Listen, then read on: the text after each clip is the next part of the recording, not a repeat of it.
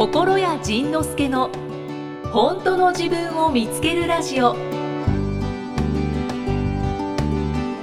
こんにちは。こんにちは。生きみえです。心谷仁之助さんです、はい、よろしくお願いします。今回も心谷さんよろしくお願いします、はい、あの前回前者後者について、はい。まあ生きさんは後者だねと、おはい、ズバッと言われて、はい。私はとってもイラッとした。不快な思いをしたんですけど、でしょうね。っていうのが、うん、幼少時代っていうかその、うん。学生時代、うん、その友人に、うん。まあ、たくさんもう天然すぎて腹が立つっっていうことを、まあ、言われたっていうのも、まあ、前回お話の中でさせてもらったんですけど、うんうん、まあ、やっぱり社会人になってもそういうことがちょこちょこあって、まあ、天然だと言われるんですよ、嫌なんですけど。でまあ嫌なんでしょうね。でその中で、まあ、少し前にあった、まあ、エピソードなんですけど、うん。あの私、ゴルフを全くしないんです、ね、あ、あしないのね。はい。ゴルフ全然ちょっとそのルールとかもあんまり分かんなくて、うん。うん。ただとりあえず数字が減っていくスポーツだっていう理解はしていて、うんうん。であのゴルフをやってる人と話をしてて、まあ、なんかゴルフ100を切るおとーうまいっおう。まい。ですよね。。ていううのは、まあ、それは分かってたので、うん。あそうなんですね、じゃあ次、うん。目指すのは50切る。おおいいな。ですか？って言っちゃったんですよ、うん。まあ、今言っちゃったって言ったんですけど、うん。その時はもう素直な気持ちで、うん。次はじゃあもう節目の50ですね。って言,、ったんですね、そしたらうははははってすごい笑われおてー「いきさんやっぱりかましてくれるね」って。言われたんですね、うん。で何がと思ったら、まあ、50は、うん。そのプロゴルファーでもうん。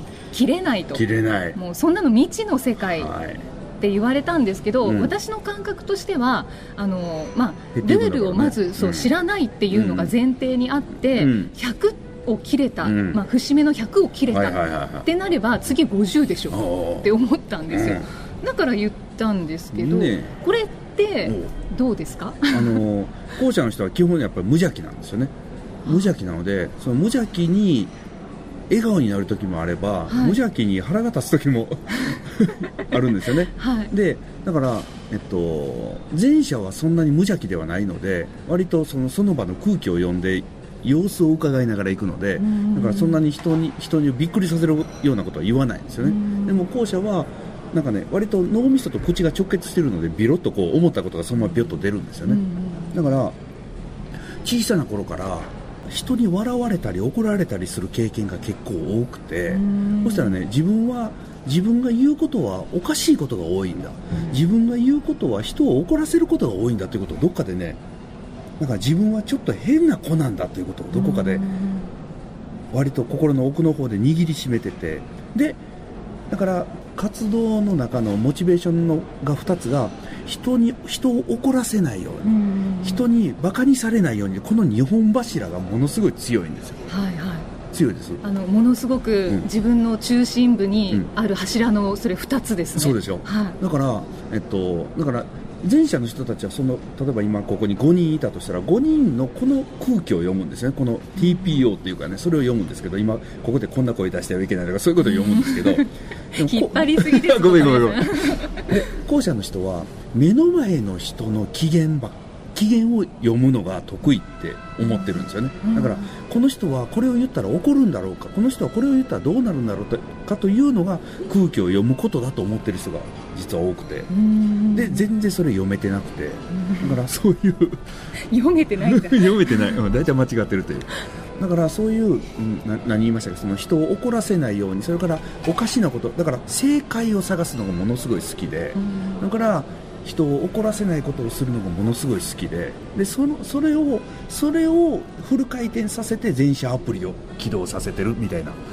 そんなところがあるんですよ。だからじゃあ無無理してる、うんそうだからね、えっと、その笑われた時に多分思われたと思うんですけど、あまた私おかしなこと言っちゃった。うん。だからまた私ひ怒らせちゃった。うん。でもなんで笑われてるのかなんで怒られてるのかわからないからどうすればいいのかわからなくなって真っ白になる。うん。で真っ白になってる間にまた言われてまた真っ白になってる時に言われたらもうわからないのでパニックになるそしたらとりあえず口から何か出す、そしたらそれに対してまた突っ込まれる。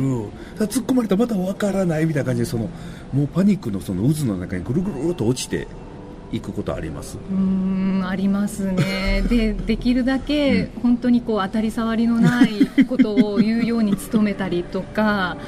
でそう絶対に外さないこととか、絶対にだから教えられたことだけをピシッと守るとか、だから極端な校舎の人はあのちょっとこのお鍋見といてくれるって、お鍋今火かかってるから見といてくれるって言われてずっと見てるんですよね、うん。そしたら吹きこぼれる、はい。そしたら前者は見といて吹きこぼれたら普通消すだろうと思ってそのために見といてねって言ってるのに極端な校舎の人はずっと見ていてブワーッと溢れた。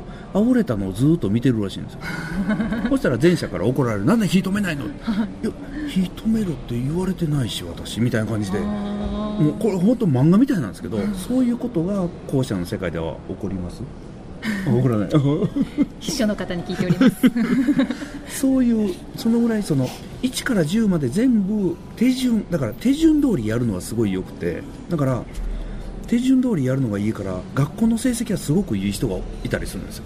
だから私できるって思ってるんですけど、学校の学校の成績がいいのはなぜかというと日本の教育は記憶だからだからこれ覚えろって言われたらね校舎の人は「はい」って覚えれるんですよ。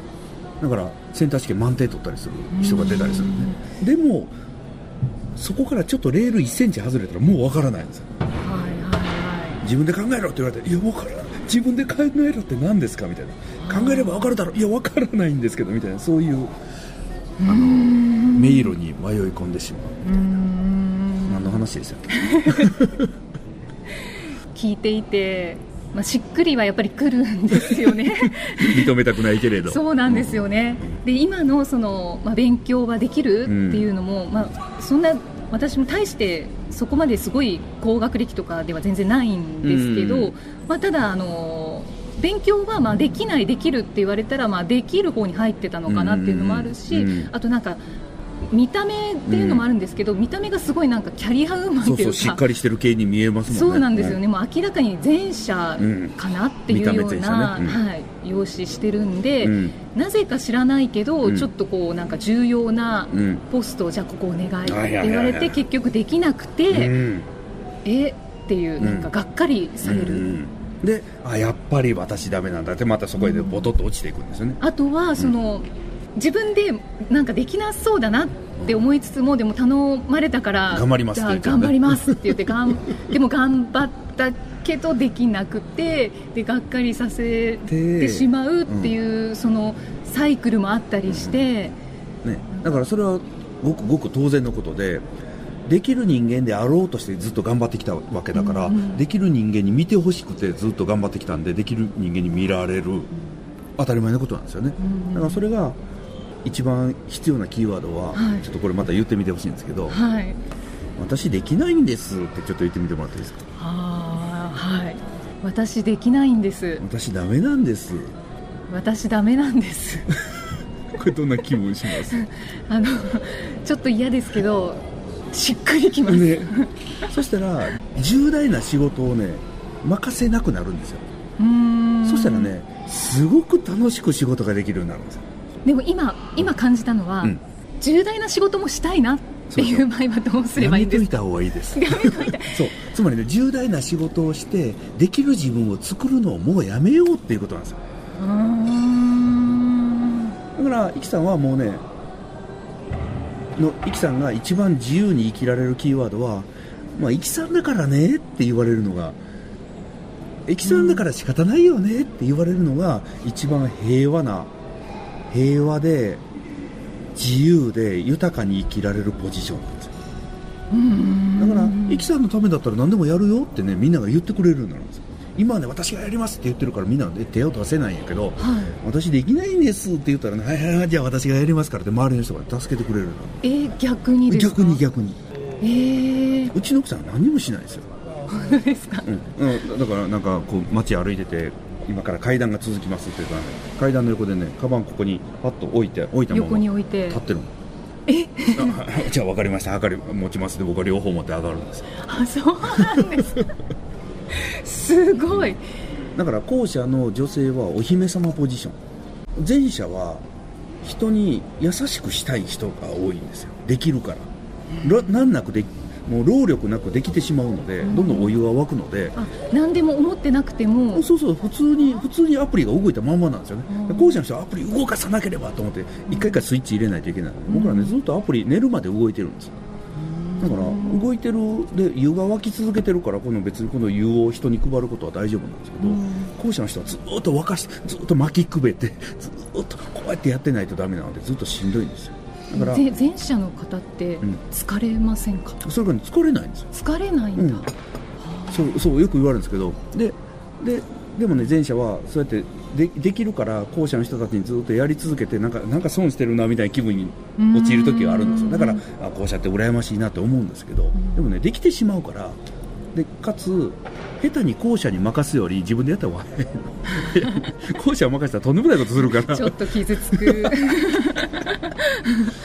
そう。でもその後者はだから何もせずに前者の優しさを受け入れるのが仕事。なんですよ辛いでしょ？でもそこにはいろんな壁がありますね、うん、そう。つまりね役立たずって言われるプライドとの戦いなんですよね。はいはいはそれが役立たずになってただのお姫様になるとみんなが優しくしやすくなるんですでもさっきそう心屋さんがおっしゃってたその何にもしなくなると、うん。周りが助けてくれるっていうのは、ちょっとなんか初めて聞きました。頑張れば頑張るほど、うん。周りが頑張ってるねって言って支えてくれるだろうと思ってやってたんですけど、あのちょっと言葉は悪いんですけど3つことわざがあってはい、「バカとハサミは使いよう」「バカの一つ覚え」で「バカの考え休むに似たり」っていうこの3つのことわざがあってその、バカという言葉を後者という言葉にそのまま入れるんですよ。そしたらね後者とハサミは使いよう。で 後者の一つ覚えで後者の考え休むに似たりつまり後者は考えて良かれと思ってやればやるほどドツボにはまる前者からしたらなんでお前それしたっていうふうなことを言われるんですけど後者は何も考えずにふと思いついたことをこれがいいなと思ってやったことをやるとすごく喜ばれるんですよ。おつまり前者の想像の外のことをするからびっくりするんですよね。前者なら考えれば考えてこのぐらいのことしかできなかったことを後者がやったことで世界がバーンと広がるからものすごいね前者の世界を広げてくれるものすごい逸材がいっぱい。この人なんかでもすごいんですよ。秘書さん。前に今 CD とか作ったりしてたんで、なんかレコーディングをしてた時に、その喉を潤すのに油も油分を取るといいっていうことで、例えばその中の例として豚骨スープとかいいっていう話を聞いてたんででレコーディング途中でちょっとねあの喉がイガイガしてたんでその油分あるものなんかないですかね？言ったらじゃあなんか探してきます買ってきますって言ったらねコップに何かを持ってきたんですよ、で何かなと思ったら豚骨スープが入ってるわけですよ。え何これどうしたんって聞いたら向かいに豚骨あ豚骨ラーメン屋さんがあったからそこに飛び込んでスープだけもらって買ってきたんやって。そんなこと僕らは思いもしない。その世界を実現ポコッとするんですよ。そしたらこっちとしてはもうびっくりその既成概念をねバキッと壊すから。だからねかっこいい。かっこいいの。かっこいい。後者はそれでいいのそういうこと。ねびっくりしたもん。あああそこ一度びっくりしたもんね。しかもねネギ入ってる。でも今秘書さんはあの首かしげてました、そう。つまりこの人の世界の中では普通だから。うん。何が何がそこあだからえこれ笑われるとこえこれ怒られるとこえこれ不思議なところって分からないんですよね。だからそれが前者の見てる世界と後者の見てる世界の違いなんですよじゃあもう本当に本当に認めます。認めていきたいと思います。自由になるよ、ね、本当。校舎の皆さん認めていきましょう。ね。はい。えー今回も前者後者について、はい。まあなんか私がうん。もう、うん。ななんていうんですかねお悩み相談というか談ね。うん。なんかそんな感じになっちゃいましたけど、はい、そうそう。ここの話してるとね後者さんがよくいじけるので、うん。そうじゃないんだよっていうこともねこう常に常に言わないとすぐいじける。確かにそうですね、今も下手したらいじけかけるでしょ、うん。いじけかけそうになってたところを、うん。心屋さんがこうフォローしてくれてたから私は持ちました。えーということで、はい。えーこの番組ではあのあなたからの声もお待ちしていますので、えー、お気軽に相談したいお悩み聞いてみたい疑問、はい、質問、それからご感想もお寄せいただけると嬉しいです、えー、心谷仁之助さんのホームページからお送りいただけます。お待ちしています。はいありがとうございました。ありがとうございました。ありがとうございました。